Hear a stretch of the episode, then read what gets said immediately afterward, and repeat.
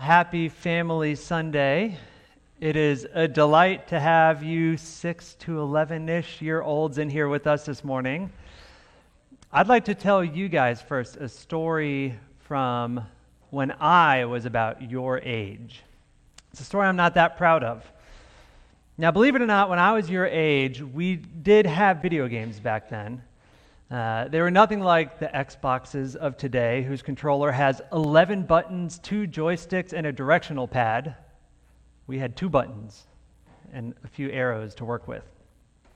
Now, my favorite game on the original Nintendo was Super Mario Brothers 3. This was the cream of the crop. It was simple by today's standards, but it still took me a really long time to beat this game. I was only five or six when it came out. But beat it I did.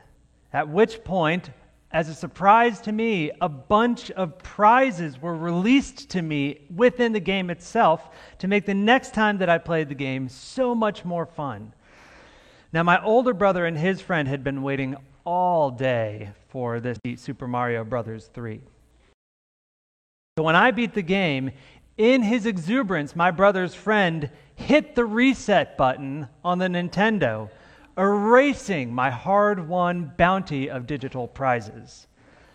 I was shocked, angry, offended.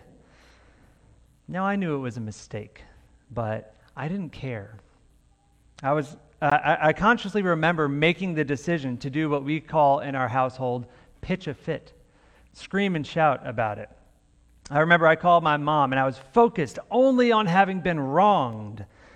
And eventually, my older brother was forced to play the whole thing again for me so that I would have those prizes again. I think it only took him about an hour or so to beat it. Now, I got what I wanted. I won. But the win did not feel very good. I got back what I had lost, but in the process, I did not treat my gentle, kinder older brother very well. I treated him like he was only good for getting me what I wanted. Now, the Bible calls this having a hard heart.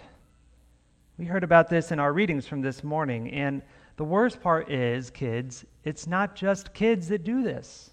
Kids and adults alike treat people like they don't really matter. Now, maybe you've been treated this way before. It doesn't feel very good, does it? This is why God promises to give us a new heart, one that doesn't tend to do these things. So, not only would you treat other people with kindness that they deserve, but that you would treat God with the kindness that He deserves. Much like my kinder older brother at the time, God is waiting patiently for us. And you can ask for a new heart, kids. Right now, even, you can ask for a new heart. I'll say a prayer for us, and if you would like, you can pray right along with me in that. And if you do, make sure to tell your parents about it, okay? Let me pray. Jesus, thank you for loving us so much and for having a soft heart towards us. We pray that you would give us a soft heart towards you that you would show us how to love you better and better, that you would show us and how to love each other better and better. Amen. God wants us to have soft hearts and hard feet. The trouble with so many of us is that we have hard hearts and soft feet. This is a quote from a woman called Jackie Pullinger, who, at the age of 21, having become a Christian, took the cheapest boat possible from arriving in the walled city, Hong Kong. Refugees fled China's Cultural Revolution in the mid 20th century, and this 6.4 acre mash of high rises would go on to hold 50,000 people. Now, rule of law was entirely absent here. Drug lords, gangs provided any semblance of predictability. But Jackie went there and spent about half a century there and are part of what led her. She chronicles this in her autobiography called Chasing the Dragon. Go get it and read it. It's a really good, a good read. But what's always captivated me about this, her saying, is, uh, is the implicit power of a soft heart, which drove her into the dregs of the world in the name of Jesus, and the potential power of a hard heart that might have prevented her or others from doing that. Now, we don't have to be a super missionary or a Super Mario Brothers player to recognize the problem of a hard heart and to see how difficult it is to maintain a soft one. Jackie Pullinger recognizes a central truth of the Bible that we see in our readings from this morning that having a soft heart is God's greatest desire for us, his gospel desire for us. And we see this reflected as we read not only from the Old Testament, but also from the New Testament today. And so, in this way, this morning, we will be encouraged to avoid a hard heart, to guide a soft heart, and to receive a new heart. To avoid a hard heart, to guide a soft heart, and to receive a new heart. First, avoiding a hard heart. How in the world do we do this? I think we have to step back and remind ourselves a little bit that God has always been focused on the heart. Why do we have to remind ourselves? Because God, in leading us to avoid a hard heart, cares about more than our outward actions, more than appearances. As Christians, we so often make the assumption that when we move from the Old Testament to the New Testament, we're making a stark shift from law to faith, from works to grace, from being focused on rule following to being focused on heart change. Now, there's a degree of truth in these things, but not in the way that we tend to imply. Whichever one of those dichotomies you tend to prefer, we implicitly accuse God of changing horses midstream. The rules didn't work, and so God needed to start working on our hearts, or something like that. It's like we pit the two things against each other the law and the heart. But listen to God's real concern from our Old Testament reading today in Deuteronomy in verse 7. If among you one of your brothers should become poor in any of your towns within your land that the Lord your God is giving you, you shall not harden your heart or shut your hand against your poor brother, but you shall open your hand to him and lend him sufficient for his need, whatever it may be. The topic at hand here is the use of our money for good making sure that nobody in the land remains in poverty. Lend generously. If anybody in God's people is in need and asks you for help, you must lend. Why? On one level, it's because God's people had been given everything that they had. God Himself was opening His hand to this people. We heard a phrase in our passage the land that the Lord your God is giving you. This is used 23 times in the whole book of Deuteronomy. And it's God's way of reminding his people that they had been given so much. Go and do likewise. When I pitched it to my mom about the deleted Super Mario Brothers prizes, it would be like if my mom replied this way Michael, remember that this is the Nintendo that Deborah, your mother, has given to you. Do not treat your brother in an ungenerous way. Remember, before this, you had no Nintendo. So recall generosity with those you are around, or something like that. Because of God's own generosity towards them, the law reminded them how to be generous people of God in the very land they had been given. And so they were given this law, this regulation to maintain economic generosity and fairness throughout the land because that is something that God cares deeply about. So that's on one level. But on another level, we see that God's primary concern under the law, specifically here in this law for generosity, is the heart itself. What is the heart? Nicky Gumbel, head pastor of Holy Trinity Brompton in London, and the launcher of the Alpha Course explains it this way. He says the Hebrew understanding of the heart included the emotions, but it also the conscience, and the will. I think I'm going to switch over to the podium mic just so I'm not cutting out. Are we good? All right, we're good. In other words, Nicky Gumbel says the heart means everything that is going on inside of you. While God does care about how his people follow the rules, as it were, God never cared primarily about rule following. He cares about everything that is going on inside of you, your heart, that it would not remain hard, but would be soft. How do we see this in our text? We see it in how Moses continues to push this law down into the intricacies of the heart the conscience, the mind, the emotions, the will. The heart is utterly complex and intricate. But however intricate the heart might be, Moses seems determined to speak to it in this passage. Take a look at verse 9. Moses has a follow on to this first law. Take care lest there be an unworthy thought in your heart, and you say, The seventh year, the year of release, is near. Now, here we're already into a deeper level, the thought world. Now, this is more than mere outward obedience, which is what we so often assume about the law. It's just what you do on the outside. And it speaks to a specific outward expression of a hardened heart, how it might respond to this call to lend generously. The, the temptation would be to get stingy the year that you got. Every seventh year was a sabbatical for the whole land where all the debts given and received would be canceled. This was a hard reset in the people of God for the sake of avoiding generational poverty.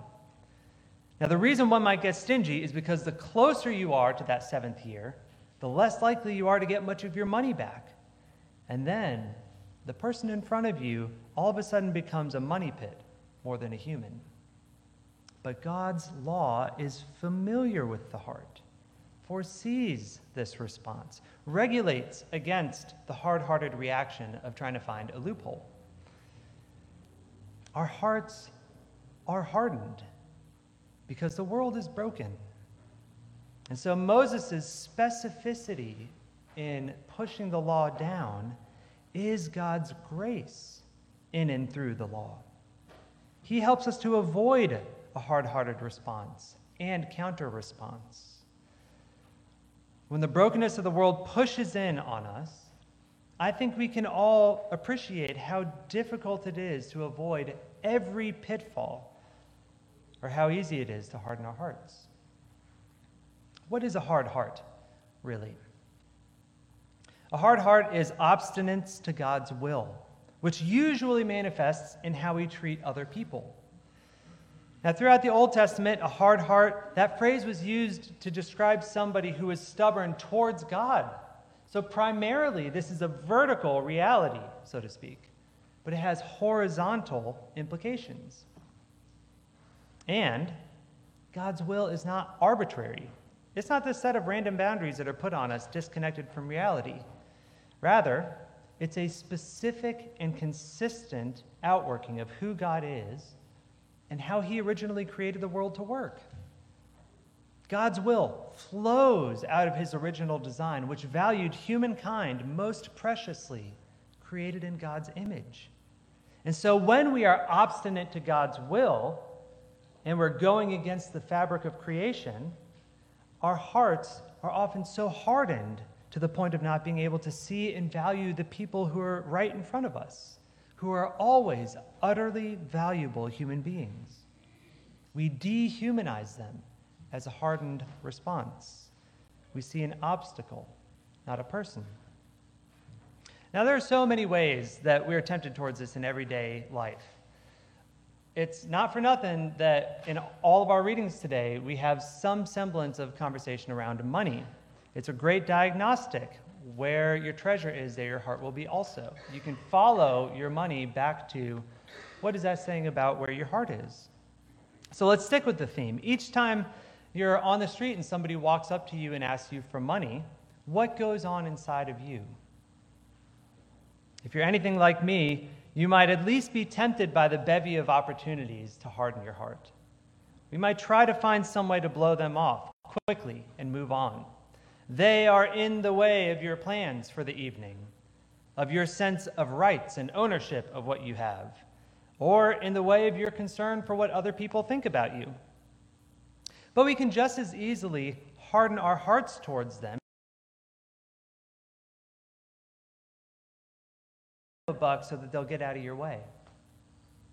Notice that whatever the outward response is, the heart might be able to either betray or confirm whether it acted out of a hardness or whether you have seen, listened to, valued this person as created in God's image who is in front of you.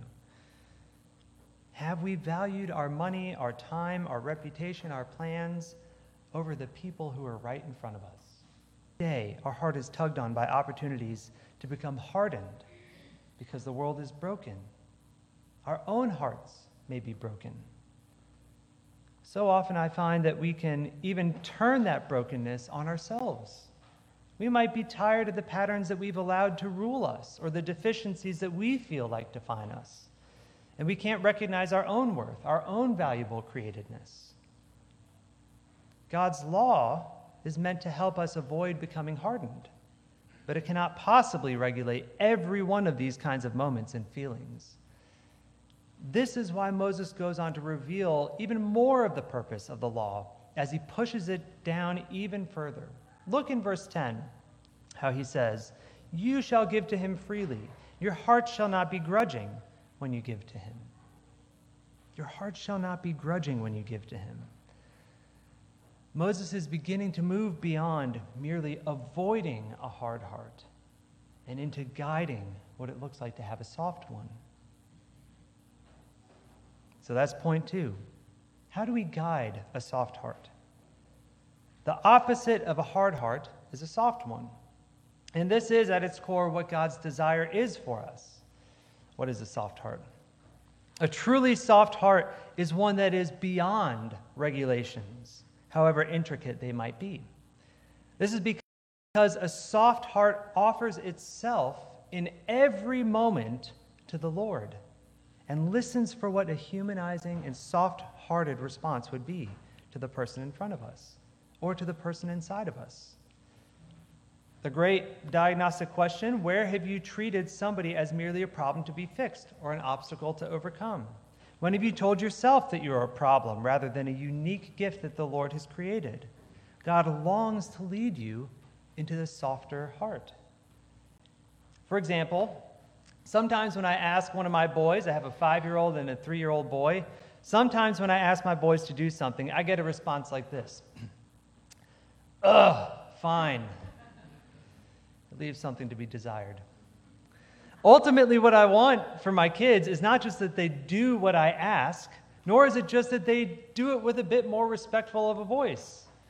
Ultimately, I long for them to engage me in an emotionally honest assessment of the heart, offering their hearts to me, what they're thinking, feeling, hoping, feeling bad about.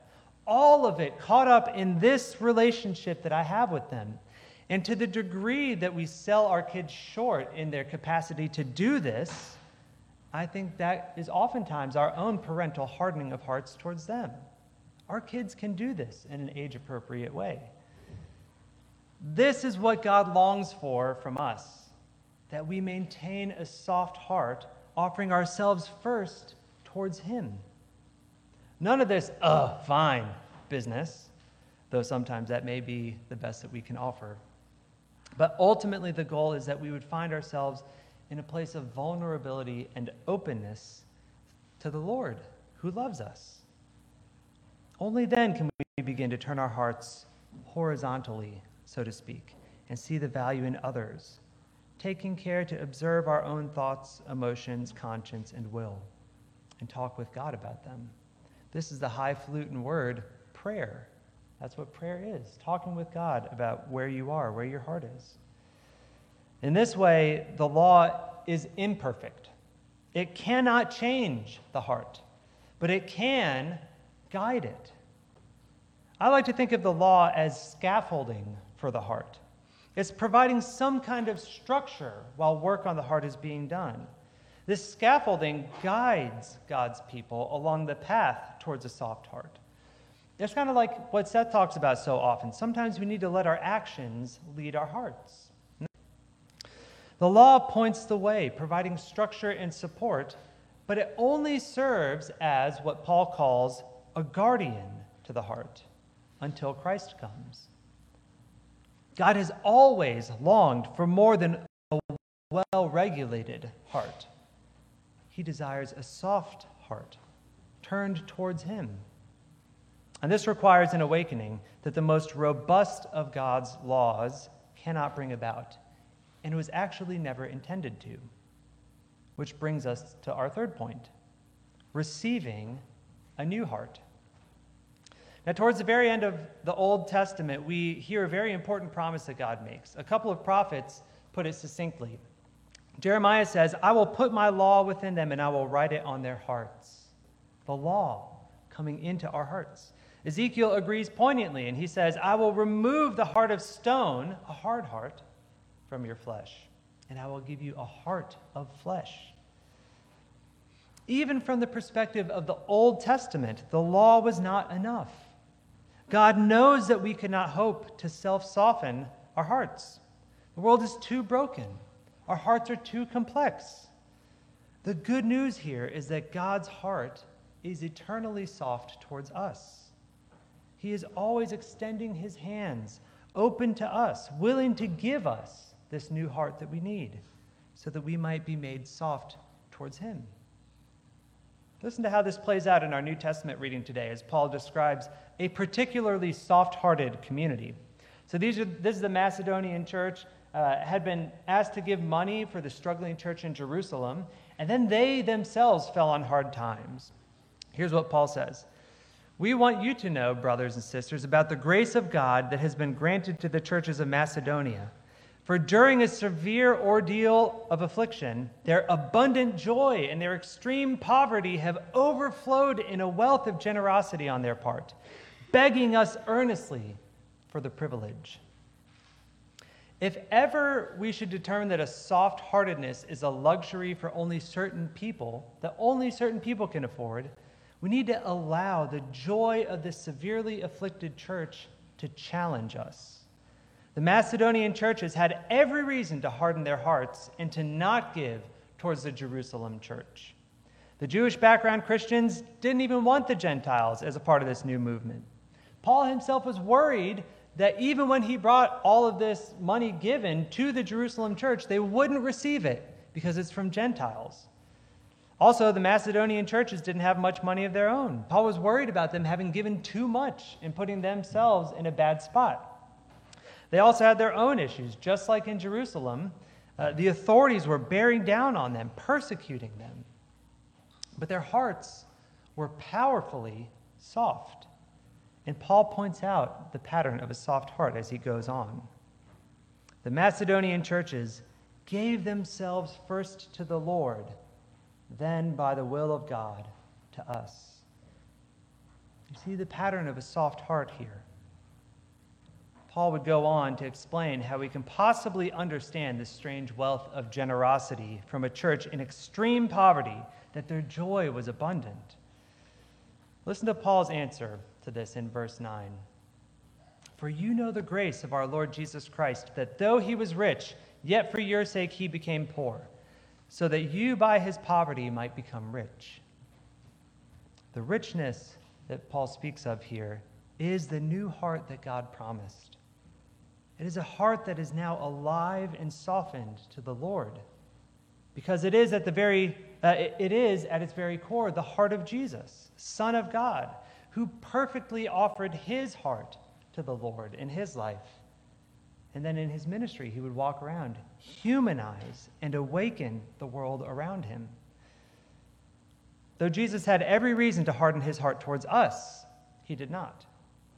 He opened his hands generously to us, giving us his very life so that he might live within us, guiding us in a soft heart from within. This is the end, the telos, the finish line of the law, to guide our hearts towards God until he awakens in us this new heart through Jesus. If you call Jesus Lord and friend, then you have a new heart no longer does the broken world draw the tendency of your heart towards hardness. Rather, the heart of Christ within you guides our tendencies towards softness. Now, we will not be perfect in this until we're with Jesus again, face to face in the new heavens and the new earth, which is why we are participants in this. And we need to hear the invitation from our gospel passage today, actually. And I'll close with this.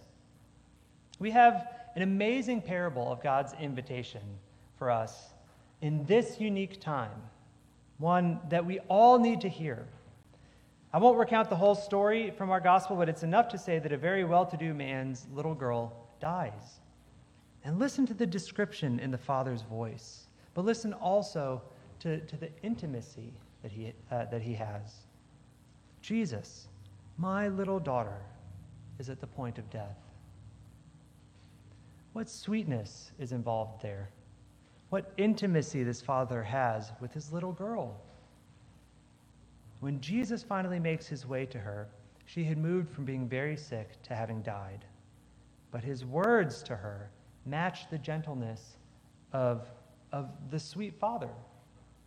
Jesus says, uh, the gospel says, taking her by the hand, he said to her, Talitha cumi, which means, Little girl, I say to you, arise. And immediately the girl got up and began walking. Talitha Kumi. This is the invitation. The translation of our Bible give, uh, that our Bible gives us doesn't quite convey the fullness of what the Aramaic phrase meant. There's such compassion and gentleness in this phrase, as if you were waking up a sleeping child and you wanted to do it as gently as possible. Honey, it's time to wake up. This is the invitation that God speaks over each one of us. He promises to put a soft heart of Jesus within us, but we need to be willing to awaken to it. Talitha kumi. Honey, it's time to wake up and let the hardness brought on by this world melt away. It's time to wake up to a soft hearted Father in heaven who longs for nothing more than your very heart. How might you need to hear the words, Talitha kumi, it's time to wake up, calling you to a, a heart softened and awakened to Him again. In the name of the Father, Son, and the Holy Spirit. Amen.